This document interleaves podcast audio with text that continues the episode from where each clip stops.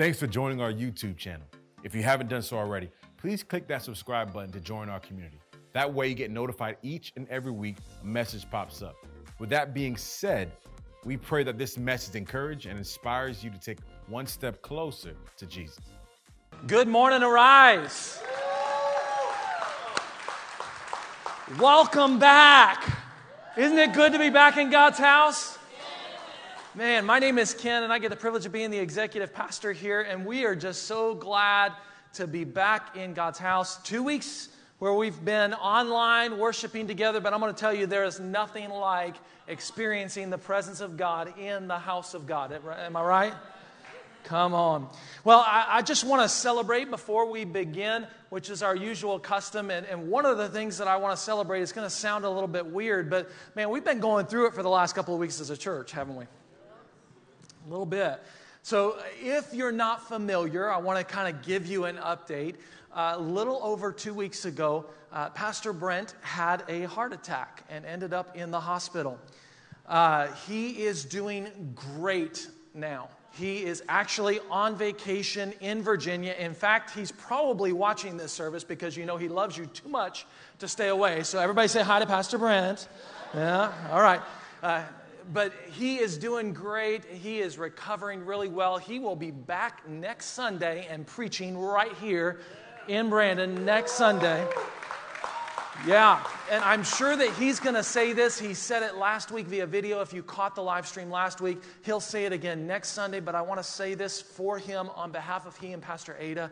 Thank you, thank you, thank you so much for all of your prayers, for you reaching out and just loving uh, on, on them, on our staff, on, on your efforts.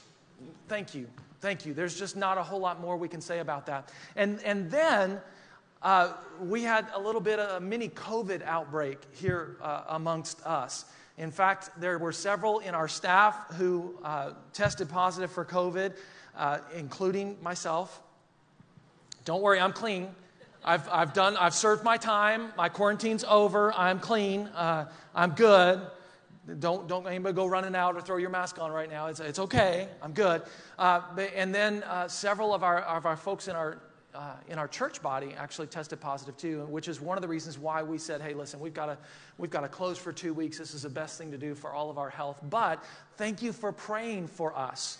Um, thank you for fighting for us. Listen, that's, that's the fight that we're in right now. And you know, sometimes when, when leadership of an organization comes under uh, all those different, because we've had the heart attack, COVID, and then we actually had some other health issues that were going on in the staff that prevented some of our staff from even being in the office during the week. Uh, you know, it really kind of feels like a spiritual attack. It really kind of feels like the enemy's on the warpath and he doesn't like what we're doing. And so we just go to war. And thank you for going to war. Thank you for fighting for us and we fight for each other. Um, you know, we were fighting for those of you who were sick as well. We were praying. You know, I mean, what else are you going to do in quarantine, right? You're going to pray and spend a lot of time with the Holy Spirit and spend a lot of time with those who are in quarantine with you and locked up with you. Uh, but, but we've been fighting together. And, and, we want to give you another avenue to fight because we're going to continue to fight together. We're in this journey about spiritual disciplines this year. And in January, we started the spiritual discipline of reading our Bible. And we're going to be reading our Bible through this year. Uh, how many of you are still working on that? You're doing well with that? You're running with that? Can, can, I, can I confess something to you guys? As a pastor, y'all won't think less of me, right? I missed yesterday. I missed it yesterday. Um, we had a funeral that we ended up going to, and I just got so distracted. Here's the reality of it I, I, was putting the finishing touches on my sermon last night and, and just missed it. And I woke up this morning, I'm like, oh my goodness. So, you know what I did this morning? I didn't quit. I started reading again because you know what? This will not whip me. Missing one time will not whip me. I, I will invest myself in God's Word. I will allow God's Word to change me. I will not give up just because I miss a day or two days or three days. I will not give up. And so I want to encourage you if you have if you have struggled with this and maybe you've not you've missed a day or two, stay in the fight. Let's keep going together. I'm not perfect either. I, I've messed up too. We're in this together. We're not in this to be perfect. We're in this to be changed and look more like Him. And so let's just do it together, all right? But, but we're going to start another one here in February. In fact, you're going to learn more about it this Wednesday night, our first Wednesday. We've got baptisms coming, and, and we're going to talk about our new discipline for the month of February. And then February 4th through February 24th, we are going to do a church wide fast. Now, some of y'all are like, uh oh. But listen, nothing will change you like fasting. And we're going to see God do some incredible things in us as we fast together in the church. And if you want to learn how to fast or what fasting looks like, be here this Wednesday night because we're going to talk about it and we're going to, we're going to learn how to fast. And let me just give you kind of a hint. As you're planning for your fast, biblical fasting always involves food. I know that it's easy to fast TV. Biblical fasting always involves food. It's okay if you want to give up TV for the month too, but biblical fasting always involves food. But we'll talk about that on Wednesday night, but I want to encourage you to plan because we're going to fight. You know, the reality is, for me, I am, I, I, that's about the only fighting I do is spiritual fighting, you know? I am really not much of a physical fighter. I am really kind of a big teddy bear. In fact, my, when I taught sixth grade, my, my sixth graders used to look at me and, and they'd come in all scared because I'm really loud and I look like I'm aggressive and I talk very confident, which some people perceive as aggressive. And, and so they, they perceive me as this big, hairy, scary guy. But really, inside, I'm a really big teddy bear. In fact, I've only really been in one physical fight in my entire life. Y'all believe me, right? In fact, let me, let me tell you about that one physical fight that I was in in my entire life. When I was in sixth grade, so I have a brother. I have three of them actually, but I have a brother, and, and I love my brother. He's two and a half years younger than me. In fact, my brother was my best man at my wedding. And he's getting married, and he actually asked me, uh, in a couple of months, he's getting married. He actually asked me to be his best man. So, I mean, like, we're, we're close. But you know what it means when you're that close, right? Sometimes you love them, sometimes they bug the snot out of you. My brother knows how to get on every last nerve that I have. He is the one person that knows where every nerve is and he can just jump on it just, just right. I think he is one of the only people I've ever called a jerk to their face in, in my life. Now, I mean, you know, I'll, I'll just be real. We're, we're always, all of us probably have, have called people jerks behind their backs, right? No, just me? Okay. But he's like the only one that I called to his face. But you know, he's my brother. So I can call him a jerk, but don't anybody else pick on him. Because he's my brother. And so we were out on the playground at recess. Some of y'all remember that. Um, you know, if you are under the age of 30, uh, recess was a thing that you kind of did in the middle of school to break it up, and you went outside and you played, you know, recess. Uh, but, but we were out on recess, and and there was a fight going on over in the other side of the playground. My brother was in fourth grade, and I look over, I'm like, who are those, who are those kids fighting? There was two kids beating up on one kid. And somebody looks back at me and says, that's your brother over there. I said, what? And next thing I know, I was right in the middle of it. Because I can fight with my brother, but don't anybody else touch him. Because he's my brother. And I took care of those little fourth graders, uh, you know.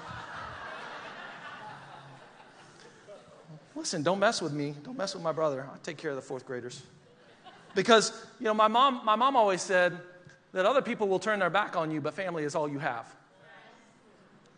And when the going gets tough, family is all you have. And, you know, we're, we're in this topic called, uh, this series called Hot Topics, and we want to talk about one of those topics, and that is the nuclear family. And yes, um, I've been corrected on how to say nuclear. It's not nuclear, there's no second U. Thank you, Olivia. It's not nuclear, it's nuclear. So as I say it wrong half the time in the message, just know that I'm trying to say nuclear. All right? Uh, but, but we're talking about the nuclear family because here's the thing in our life and in our society, we have begun building our lives almost kind of like a Jenga tower. You know, you ever played the game Jenga? You know, we, we've built our life up And, and we've built all these things, you know, like jobs and careers and you know, we've got our family in there, and we've got, you know, we, we've just got all these things going on in our life. But yeah, as a society, we've, we've done something. We've actually taken out this understanding of a relationship with God, and we've decided we don't need that. And then we've, we've taken out this godly morality that happens as individuals. And, and, and so we find ourselves with this, this really fragile Jenga tower that's only standing on our deistic, in other words, an understanding that God gives law and God gave law, our deistic law that our Constitution is based on. Okay?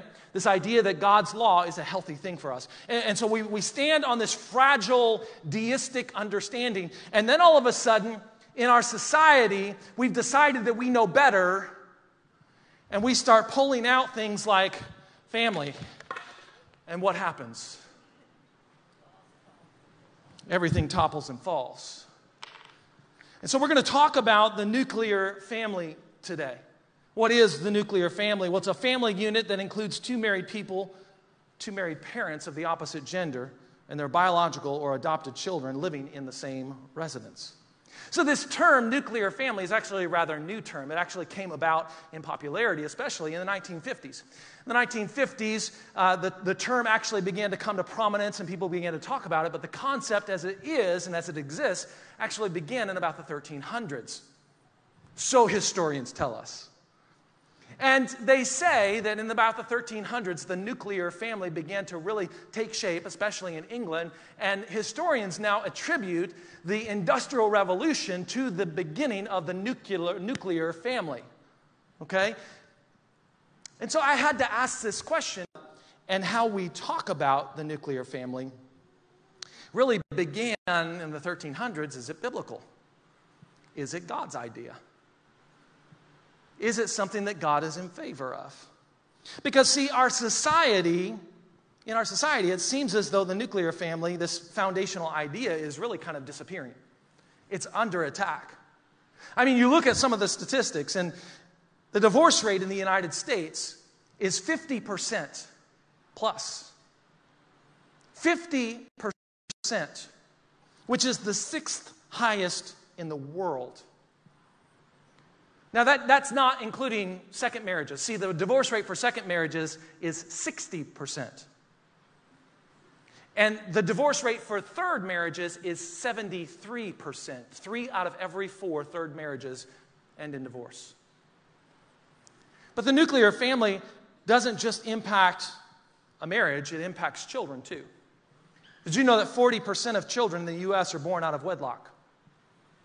40%. And see, this is something where you might say, well, you know, Pastor Ken, that's not a horrible thing. And yet, even Columbia and Princeton universities and researchers there have said, hey, listen, this is a harmful thing. In fact, they said the shift toward illegitimacy is having a detrimental effect on children. Children born to unmarried parents do not fare as well as children born to married parents. The research found that children born to unmarried parents are disadvantaged related to the children born to married parents in terms of parental capabilities and family stability. But not, not just children born. What about this statistic that 23% of children in the United States live in a single parent home? That's one out of every four child that lives in a single parent home in the US. You think that statistic may not seem that bad? Let me tell you that that is the number one worst statistic in the world as far as children living in a single parent's home. We are number one in the world in that. The average, worldwide average, is 7% of the children live in the single parent home in the world. US, we're 23. 23. There's an attempt to redefine the nuclear, family as two loving adults of any gender and any commitment level. We have popular organizations now who openly state a desire to tear down the nuclear family. They're openly stating, this is our goal, this is our intent. And let me tell you that that is one of the 10 pillars of Marxism. And let me tell you some of the other 10 of the 10 pillars of Marxism. One of them is to educate children and take that responsibility out of the parents' hands and put it in the state's control so the state can indoctrinate children according to the way they want children to believe. Let me tell you, mom and dad, the school system is not the primary educator of your child. You are. You sub out what you can't do. Listen, I can't do calculus. I have somebody sub that out for my son. I can't do it. But that doesn't mean I'm not involved. I'm the primary educator. The minute I take my hand out, the minute I stop listening is the minute I stop being involved. I stop being the primary educator. Another one of the pillars of Marxism is to remove all traces of religious influence in our society. This is, this is why I talk about it, because their desire is to remove the church, is to remove Christianity from society. Listen, if they're, if they're looking to remove this desire to serve God from our society, they are anti God, they are anti Christian. In other words, then probably the other things that they stand for may not be a great thing. If they're anti family, or how about this idea that the Smithsonian a governmental museum actually put out a statement that said that the nuclear family is a white culture thing, that the family is white. Can I just say, that's racist. The idea of family is not white, it's people. Stop. Just stop. In fact, I, have talked with some folks who are extremely offended by that, African American, Hispanic folks who are offended that you would even call this idea of family white. So, what's caused this shift away from holding the traditional nuclear family as an important value? Well, some might, call, might, might, might say that it's just a shift in social norms. That divorce is definitely more socially acceptable now, so we just have shifted social norms. And, and, so is having children before marriage. You know, the, the term baby mama actually means something different now than it used to. It actually means that, hey, listen, I've got several baby mamas because I have babies by all those mamas. And we celebrate premarital pregnancy by putting folks who are girls who are 16 on TV and glamorizing them as they're having a child. But what caused it? We've been talking about a post Christian society for a little while. In fact, Pastor Brent introduced this idea of post Christian society. And really, what it is, is it's a society that believes it's evolved past the ideas of Christianity. And in a post Christian society, uh, values are challenged simply because they seem to come from a Christian root, simply because they seem to be associated with Christianity. They'll be challenged automatically. So society has begun to say things like this eh, marriage is just a temporary business contract. When it becomes inconvenient for me, I'll just end it. All that's required for marriage for me is to feel love that allows me to marry anyone or anything. And let me tell you, if you think that marriage being changed to just allow for homosexual marriage is where the end of it is, you are sorely mistaken. There are people in our country today who believe that they deserve to have the exact same rights as everyone else, who believe that they are married to and can marry animals and inanimate objects.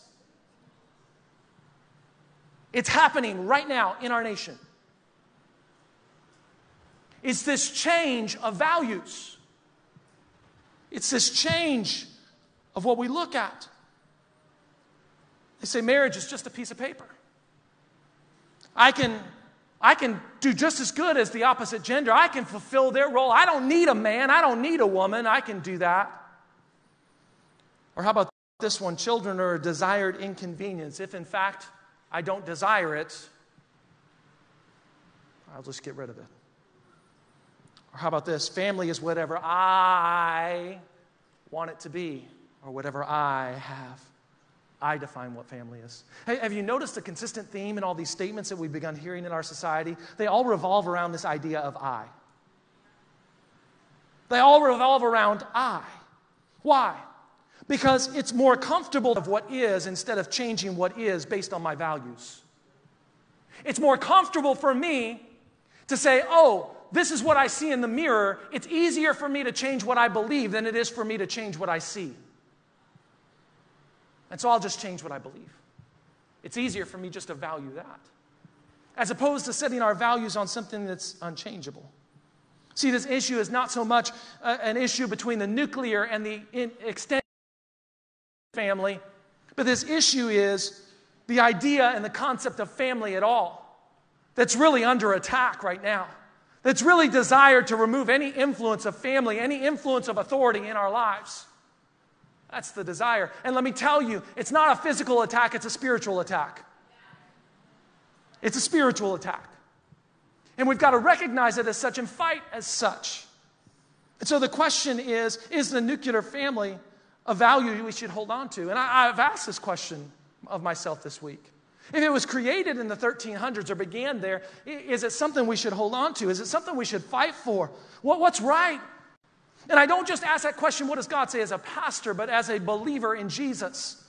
If I believe in Jesus, I need to know what God says about the, the family because I want to look like Him.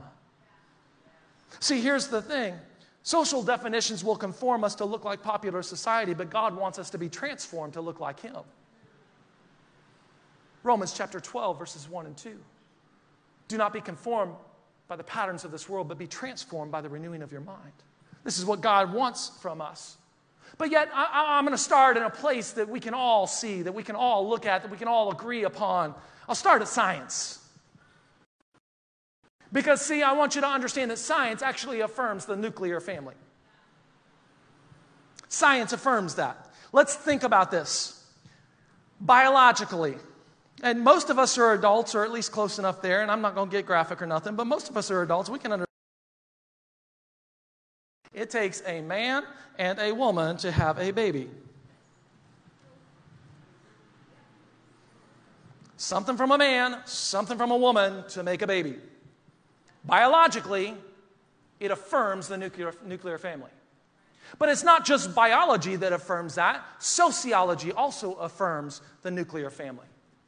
See, sociologically, a nuclear, fam- nuclear family produces the best results. I studied this week to really try to figure this out and nail this down. And let me tell you, there are a ton of resources out there, non Christian resources, that all say the same thing. The nuclear family is the healthiest environment for kids to be raised. It's the healthiest environment for married couples to live, or for people, adults to live in. In fact, the Journal of Happiness studies actually states that in general, married people are happier, especially in middle and later ages when people are most likely to be the least happy in their lives, that married people are much happier in those times. This study also talks about how married couples who consider each other their best friends find the most happiness. I love you, baby. It's true. What about uh, ifstudies.org? Says this married people actually live longer. Married people have fewer health conditions. And, and Psychology Today did a study that found that married people are 14% more likely to recover from a heart attack and to leave the hospital in an average of two days earlier than single people. Happiness, it's health benefits from this, from being married. What about the kids, though? Well, according to a family structure and children's health in the United States study that was done by the U.S. government in 2011, children in nuclear, fam- nuclear families are less likely to have poor health, have learning disabilities, less likely to have learning disabilities, less likely to lack insurance coverage, less likely to have two or more emergency room visits in the past 12 months, and less likely to have definite or severe emotional or behavioral difficulties during the last six months. Even our government, in the form of President Barack Obama, has acknowledged this in a speech that he made in the Apostolic Church of God in Chicago on Father's Day, right before he took office in his first term. Said this Of all the rocks upon which we build our lives, we are reminded today that family is most important. Now, uh, you and I would disagree with him on that because we believe Jesus is most important. However, the idea that the government has acknowledged that family is that important is a big deal. He didn't say government is most important, he said family is. We know the statistics that children who grow up without a father, now listen to these, this is crazy, are five times more likely to live in poverty and commit crime, nine times more likely to drop out of schools, and 20 times more likely to end up in prison. They're more likely to have uh, behavior problems or run away from home or become teenage parents themselves. And the foundation of our community are weaker because of it. Many women are doing a heroic job, but they need support.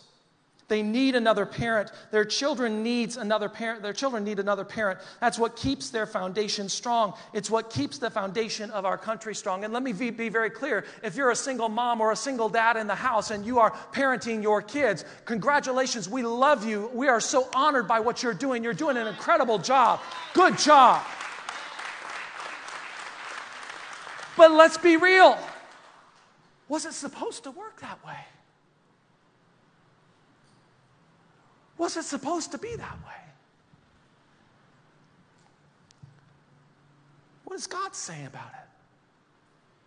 What does He say about the nuclear family? Because here's the thing the word nuclear is never actually mentioned in the Bible. And ironically enough, neither is the word family. It's never mentioned in the Bible. And as I discover this, I begin to wrestle with uh, uh, does God even want the nuclear family? Is God designed, did He design the nuclear family? Uh, until I began to look at Scripture. And Scripture really makes it very clear that God created and affirmed the nuclear family. He created it and affirmed it. In fact, we see the story in Genesis chapter 2 and Genesis chapter 1. Genesis chapter 1, verses 27 and 28 says, So God created human beings in his own image. In the image of God, he created them. Male and female, he created them. Then God blessed them and said, Be fruitful and multiply. Now, let me be very clear. Being fruitful is not talking about being fruity or crazy. It's also not talking about eating apples. It's talking about having babies, y'all. Be fruitful and multiply. Fill the earth and govern it. Reign over the fish in the sea, the birds in the sky, and all the animals that scurry along the ground. See, God very clearly in Scripture, He created and affirmed heterosexual marriage. Very clearly. And affirmed it throughout Scripture.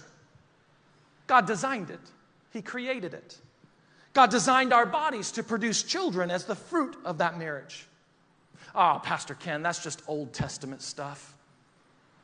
Jesus came and he changed all. No, he did not. He came and fulfilled a lot of it and he affirmed much of it as well, including marriage in Matthew chapter 19. See, Jesus affirmed the idea of marriage and he even went a step further. And, and like Jesus does, he just called us to do some crazy stuff. Listen to what Jesus says in Matthew 19. When Jesus had finished saying these things, he left Galilee and went down to the region of Judea, east of the Jordan River.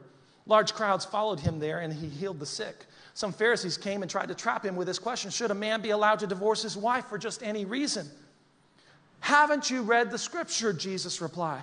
They recorded that from the beginning. God made them male and female. And he said, This explains why a man leaves his father and mother and is joined to his wife. Now, stop right there. That's quoting, Jesus is quoting a passage in Genesis chapter 2. This is why a man leaves his father and mother and joins his wife, and the two become one flesh. This is an absolute indication that even though the extended family was the most popular form of family, even in the Old Testament, that God designed a family, the closest family unit to be made was the nuclear family father, mother, children, the closest family unit to be made. He did that by saying, hey, listen, when you go to get married, leave mom and dad. Join together with them. Now, that's not to take away the benefit and the association of the extended family. Listen, my mom lives with me. I love having my mom live with me. I believe it's an honoring thing to take care of and be a blessing to your, to, to your parents. That's what God called us to do. That's a good thing. And yet, God also created absolute space to say, hey, listen, leave home and create a family with your spouse. This is what Jesus said. Now, verse 6 since the two are no longer two, but one. Let no one split apart what God has joined together. Then why did Moses say the law in the law that a man could give his wife a written notice of divorce and send her away? They asked. Jesus replied, Moses permitted divorce only as concession to your hard hearts. But it was not what God had originally intended. And I tell you this whoever divorces his wife and marries someone else commits adultery, unless his wife has been unfaithful. Jesus' disciples then said to him, If this is the case, it's better not to marry. Get what Jesus' disciple said. Hey, listen, Jesus, what you're calling us to do is hard. If I can't just pick up and leave my wife when I feel like it because she's just being a drag, and it's hard, and maybe I should just not get married. What does Jesus say? Well, not everyone can accept this statement. Only those whom God helps. Some are born as eunuchs, some who have been made eunuchs by others, and some choose not to marry for the sake of the kingdom of God. Let anyone accept this who can. In other words, Jesus says, hey, listen, if God calls you to be a eunuch or to live a life of celibacy, live a life of celibacy. Otherwise, fight for your marriage. That's what Jesus said. He said, you know what? If you're not willing to fight for your marriage, live celibate. What does celibate mean? Let's break that down. That means don't have sexual relations with anybody. That's what celibacy is. Jesus said, fight for your marriage or don't have sexual relations with anyone and don't get married. Those are the two choices. Fight for your marriage or don't do it at all. See, here's the thing God hates divorce. Jesus said this. Now, let me be very clear because the church has misconstrued the language here. Jesus never said God hates the divorcee. Now, I need to apologize to those of you who are in the room who've been divorced and you've been in a bad church experience where you've been ostracized, looked down upon, hurt, wounded, spoken negatively about, received dirty looks from the church or from pastors because you have been divorced. I'm sorry. That was not the way that God intended it. That should not have happened to you. How do we know that? Well, because of Jesus' interaction with a, with, a, with, a, with a woman. Jesus met a woman on the road to Galilee. He sits down at a well and he asks her to draw water for him. And she's like, Oh, sir, if you knew who I was, you wouldn't ask me to draw water. He's like, No, no, no. If you knew who I was, then you would know that you don't need water from this well because I'm the living water. See, Jesus revealed who he was to this woman. He says, I am the living water. Those who drink from me will thirst no more. He reveals his divine nature to her. And then it comes out later when Jesus says, Go get your family, go get your husband. She says, Oh, I have no husband. And Jesus says, because he reads her mail, he says, You're right. Because you said you have no husband, you have had actually five, and the one you're living with right now is not your husband. Notice what Jesus did not do. Jesus did not reject her. Jesus did not look at her and say, Oh, you're less than, you're a dog, you need to leave, you can't come to church. Jesus did not look at her and say, mm, I have pity on you, you just, eh. Jesus didn't do any of that stuff. He said, Go and tell. He allowed her, this woman, to receive the place of honor to go and tell that whole town who had probably rejected her and looked at her as a prostitute because she'd been married five times, y'all. Five times. He used her in a place of honor to tell them all about him. How does Jesus look at the divorcee? He loves them. How does God look at those who've been in, through divorce? He loves them. Why? Because Jesus hates divorce. God hates divorce because of what it's done to you. See, God doesn't hate you, He hates the thing that breaks you. He hates the thing that hurts you.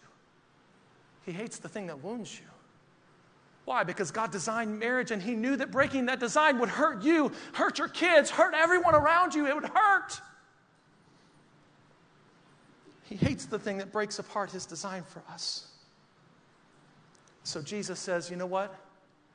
If you can't fight for your marriage, if you can't fight to avoid the hurt, if you refuse to fight, just stay celibate. Just stay celibate. Paul also gives instructions on the nuclear family in Ephesians chapter 5. It says, as the scriptures say, a man leaves his father and mother and is joined to his wife, and the two are united into one. Now, notice he quotes Jesus, who quotes the Old Testament, quotes both. Okay, so it's restated, it's stated in Genesis, restated in Matthew, restated in Paul's teachings. This is not something that God is being inconsistent on. This is something that God's being very consistent on, saying, hey, listen, marriage is the real deal. I set it up, God says. It's the real deal. Honor it. This is a great mystery, but it's an illustration of the way that Christ and the church are one. See, Paul goes a step further and he says, Hey, listen, marriage is a picture of Jesus' love for the church. So let's ask the question Are we giving the world a good picture? So again, I say each man must love his wife as he loves himself, and the wife must respect her husband. And then Ephesians chapter 6 goes on because kids, you thought you were out of it, but you're not because this is, this is the best part. It says, Children, obey your parents.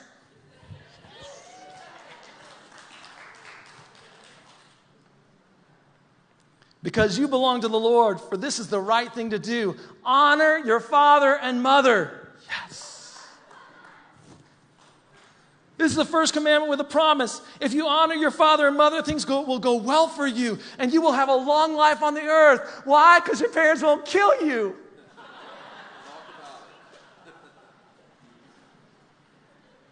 No, seriously, I haven't threatened any of my kids to kill them, I promise. Paul affirms this idea of family, this idea of marriage, this idea of having children, because it's God's design. So, what is God's design? God's design is for us to enter into a committed and loving relationship with someone from the opposite gender who becomes our other half and completes us. And yes, I know the romantic in that phrase, and I know that some of you guys are like, but listen. Jerry Maguire said it, and so it must be true. No, I'm just kidding. This is how God designed it. God designed a man and a woman to complete each other in a union, for the two to become one flesh. If we have become one flesh, then she completes the one flesh that we are. She completes me. This is why that phrase hits home for so many women because it's spiritual truth that hits in a place that God built for them to, to be filled.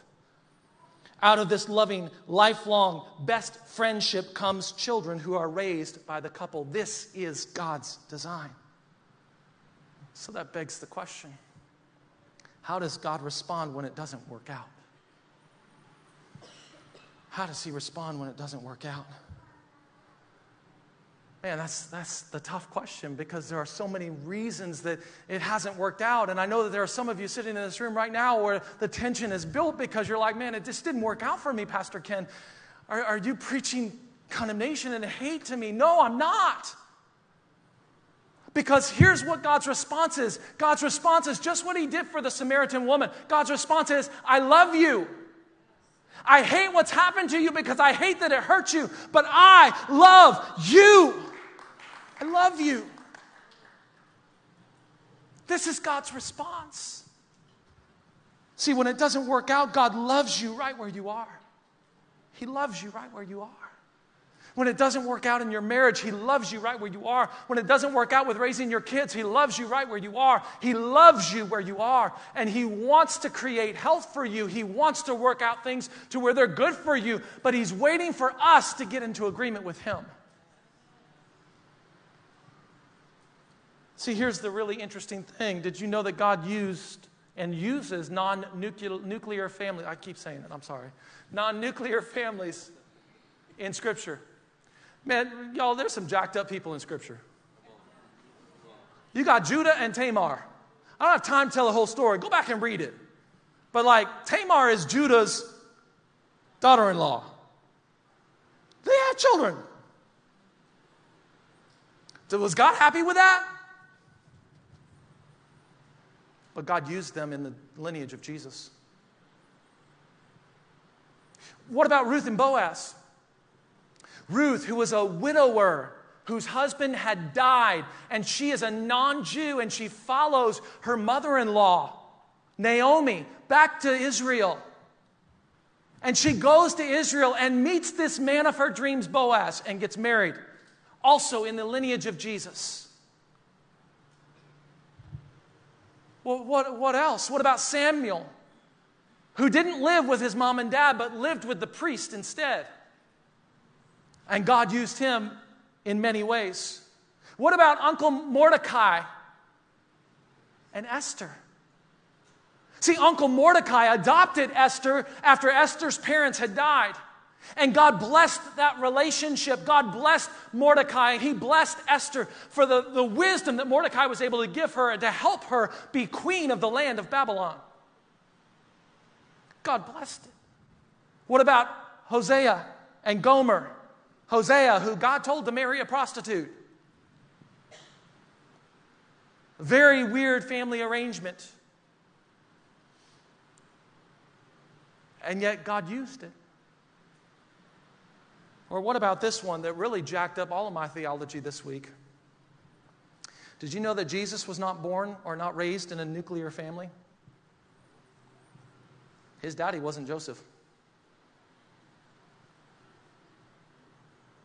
His daddy was the Holy Spirit. I'll let you think about that one. So here's the real question for us How does God want us to respond? So, as the church, how do we respond? If, if society is attacking or seems to be pulling the rug out from under marriages and family, if, if everything seems to be not working and, and they're praising that, how do we as believers, how do we as people who call ourselves Christians respond to that? Well, let me tell you, it starts with me, it doesn't start with legislation. It starts with me. See, this world needs examples of what God's design for a marriage looks like. They need to see you and I represent Jesus. So, what's the first thing that we do? Well, we fight for a great marriage. Let me tell you fight for a great marriage. Fight for a great marriage. Fight for a great marriage. And, and here's the thing to all the singles in the room, all the single ladies, you know, uh, it doesn't start when you're married, it starts when you're single. Not just the single ladies, but single guys. It starts when you're single. It starts by putting God first. Put God first. Don't ever put a woman, don't ever put a man first. Put God first. And then strive to look like Jesus. See, here's the thing don't spend more time looking for the right person than you do trying to be the right person. We got too many people who are spending more time on Tinder than they are in the Word of God. We're out there looking for the right people, but we're not trying to be the right person. To be the right person, you need to be associated with the right one, and that's Jesus. Get in His Word, get in, get in relationship with Him. You become the right person, and then all of a sudden, you become really attractive to people who don't even know that they're looking for a godly man and a godly woman, but they're looking for that. This world, by its very nature, looks for. Uh, my son and I had an incredible conversation yesterday about how this world looks for the right things and tries to emulate the right things, not even understanding that they're trying to emulate Jesus. Let God heal your past. Listen, we all come in with a past. I got a past. My past is broken. You got a past. We all got a past. Let God heal it. But do that while you're single. Let God step in and begin to speak to your past, speak to your brokenness. Don't wait until after you're married. Do it now. Do it now. Let God then bring the right person into your life and then have boundaries to stay pure. Have boundaries. Have boundaries. Listen, uh, I told you my brother's getting married, and I, I was, I'm so proud of him. So proud of him. He's 42 years old, okay?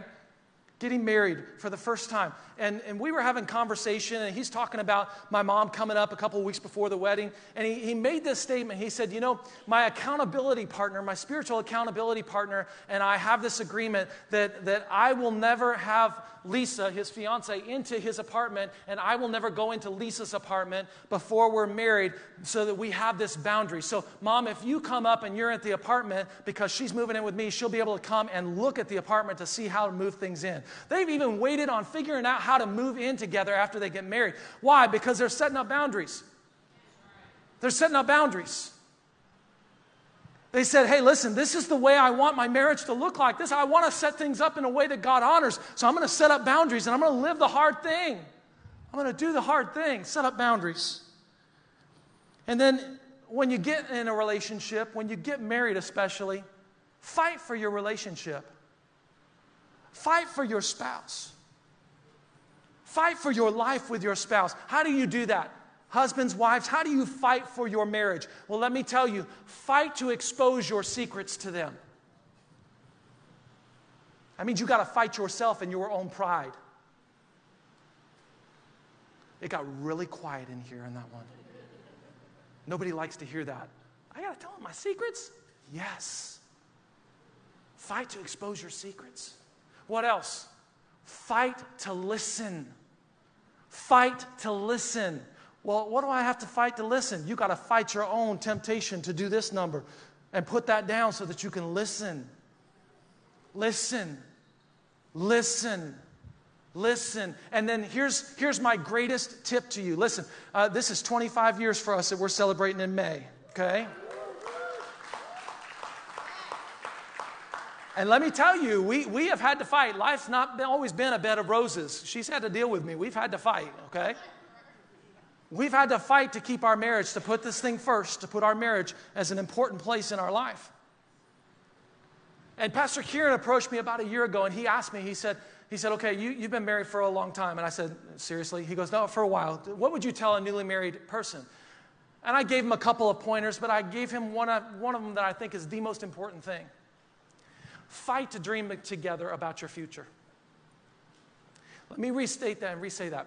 Husband, wife, fight to dream together about your future. Why?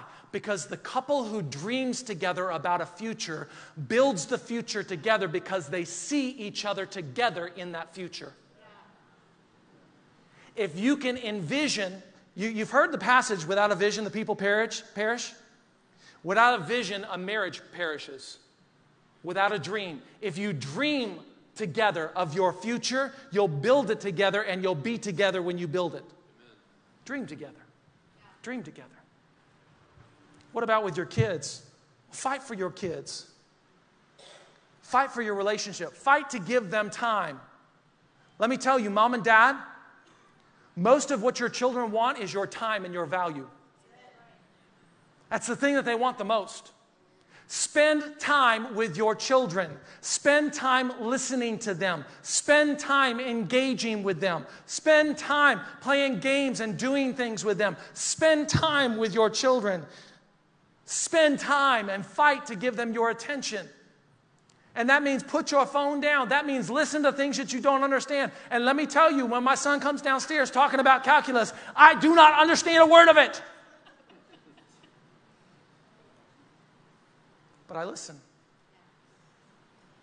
I don't always do a great job of listening because I'm sorry, sometimes it's way over my head and it's hard to stay engaged, but I listen.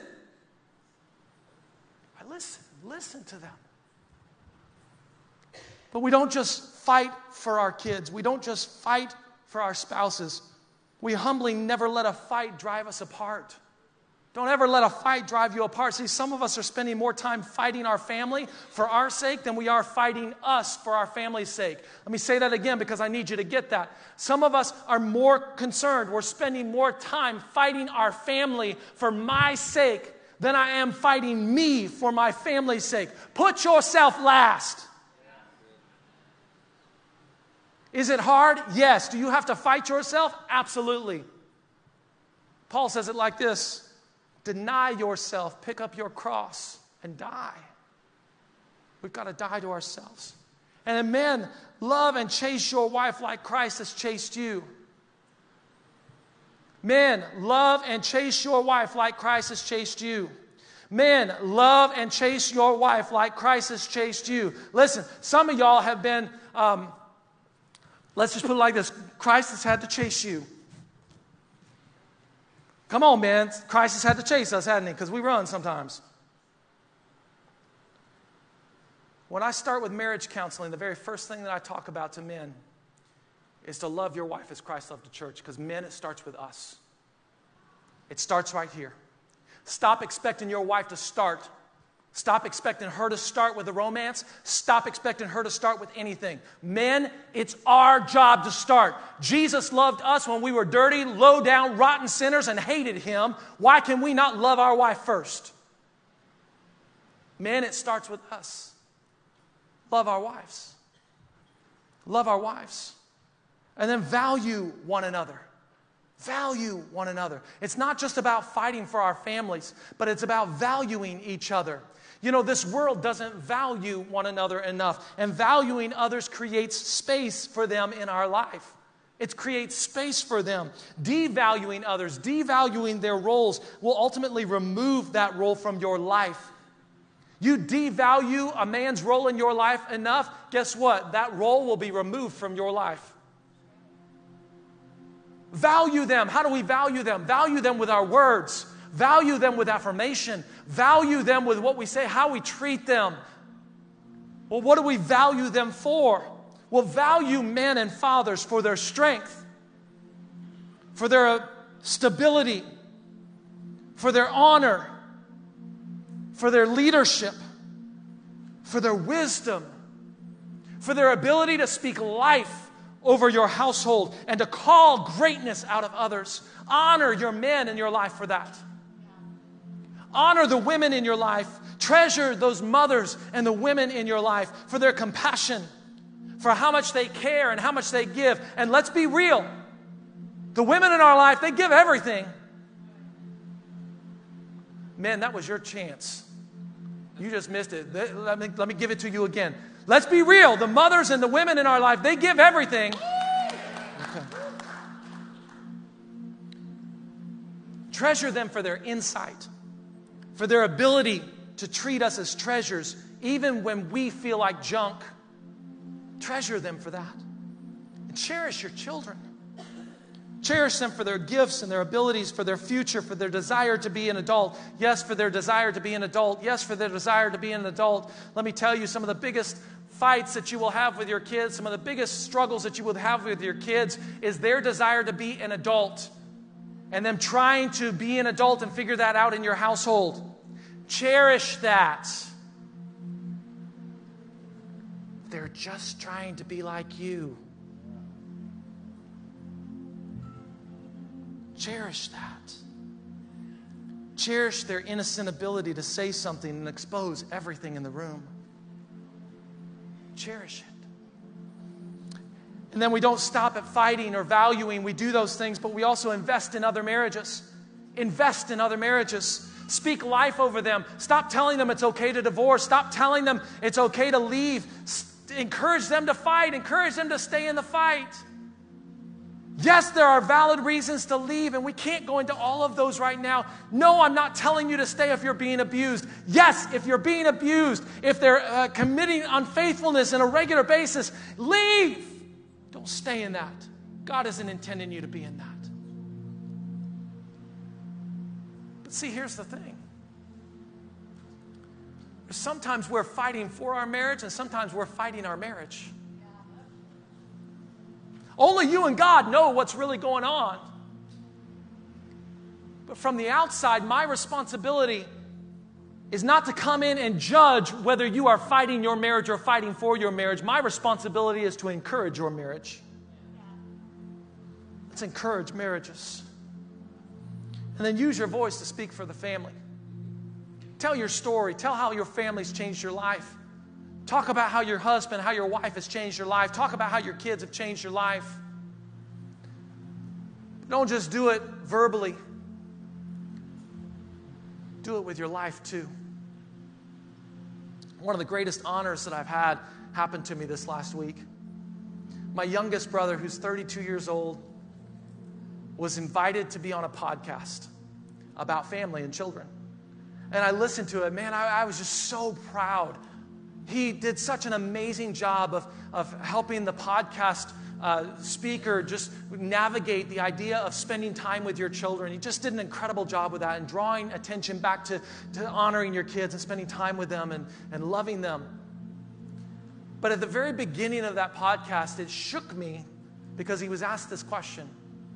He said, he was asked, Tim, why, is, why are you so passionate about family? Why are you so passionate about kids? And Tim said, You know, when I was 10 years old, my brother had his oldest child. And I saw how my brother interacted with her. And I've watched her grow up. And it made me want to have a family. Do things to make others want to have a family. Love your children, love your spouse to make others long to have a family like you. Love them and put it on display. Don't make a show of it, but just, just do it. Just be there. People will see it. People will see it. Because they're looking for something that's right. As a people, we're looking for something that fits this God sized hole that He created us for. They just need to see it in us. Would you stand with me, church? Perhaps one of the greatest stories of family and the redemption of family is really comes to us in the form of the entire gospel story because you know God created us to have relationship with us to be our father. And yet sin broke us out of that. Sin broke that relationship with God. But God sent his son Jesus not just so that we could be forgiven, but so that we could be adopted back into his family, taken back into what he originally created us for to be called the sons and the daughters of God. And this morning, maybe you say, Pastor Ken, that's not me. I'm not there. I, am not part of this family. In fact, you know, maybe your family doesn't look the way that you want it at all. And you just, I, I need that family. I need God. I need I need that perfect Heavenly Father that loves me. Well, this morning I want to give you a chance to do that. So, with head bowed and eyes closed, if that's you, you sit here and say, Pastor Ken, I need to ask Jesus into my life so that I can be a part of God's family. Right where you are, would you just slip your hand up and wave it at me? I'm not going to call you up, I'm not going to embarrass you. I just want to pray for you. Yeah, yeah. Thank you, Jesus. Church, would you pray with me? Say, Jesus, today I ask you to come into my life, to forgive me of my sin, to make me whole, and set me back in right relationship with God. I long to be his son or daughter. Make me anew. And I'll choose you today and for the rest of my life. In Jesus' name, amen.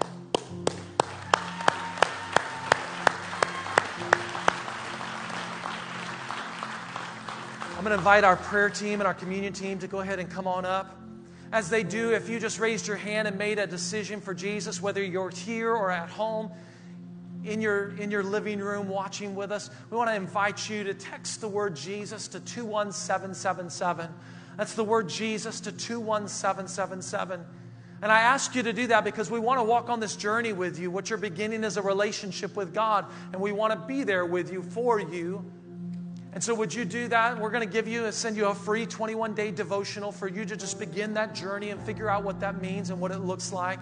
But would you text Jesus to 21777 for me? I also want to give opportunity because I know that there are some in the room where you say, Pastor Ken, my family is broken. I have wounds in my past. Maybe you've been through a divorce and you're hurt, you're hurting, you need healing. There are all kinds of things that have gone on that in the lives of our room where we find ourselves in places that God didn't design for us to be, and it hurts. But let me tell you, God wants to bring healing to that. God wants to bring restoration to that because He loves you. And maybe you'd like prayer for that, or maybe for anything else, maybe a physical need or anything. And we've got folks that are right up here that are prepared and would love to pray for you. We also have folks on my right and left underneath the screens that would like to give you communion if you're interested in that. So, in just a moment, we're going to sing a song together and we're going to give you opportunity to participate in either one of those. But would you help me pray for our families right now? Father, thank you so much for the gift that you've given us of our family. Lord, we recognize that the spirit of this age is attacking the idea of family.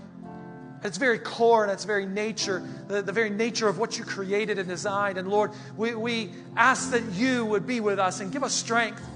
Lord, help us to fight by being the best husband, the best wife, the best, best children we can be.